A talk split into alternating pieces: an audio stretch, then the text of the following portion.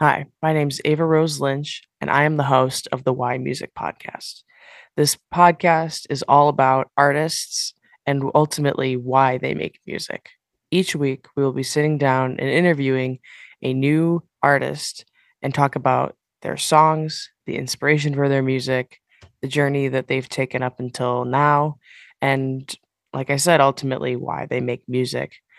I think there are a lot of podcasts and things that talk about, oh, how to be an independent artist or just giving them a platform to promote their own music. But I think that there is more power in talking about who the artist is themselves rather than just the music that they are pushing out.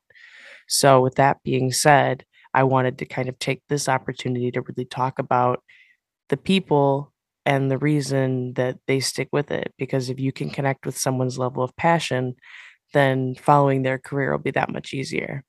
So ultimately, I wanted to help these artists grow their fan base and kind of develop connections with their fans and their listeners through the power of their message, their story, and their journey. So check back with us next week for the first interview with Alan Miller.